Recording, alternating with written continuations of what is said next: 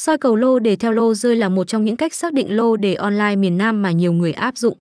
Phương pháp này đòi hỏi nhiều kỹ thuật và hiện tại các dạng lô đề phổ biến mà nhiều người sử dụng gồm bắt lô đã về nhiều lần theo số STL hoặc tập trung vào các cặp số lộn. Ví dụ, nếu con lô 15 đã xuất hiện nhiều lần ở kỳ trước, bạn có thể đánh STL 1551 hoặc BTL lót nhẹ con 15. Bắt lô theo giải nhất, giải 8.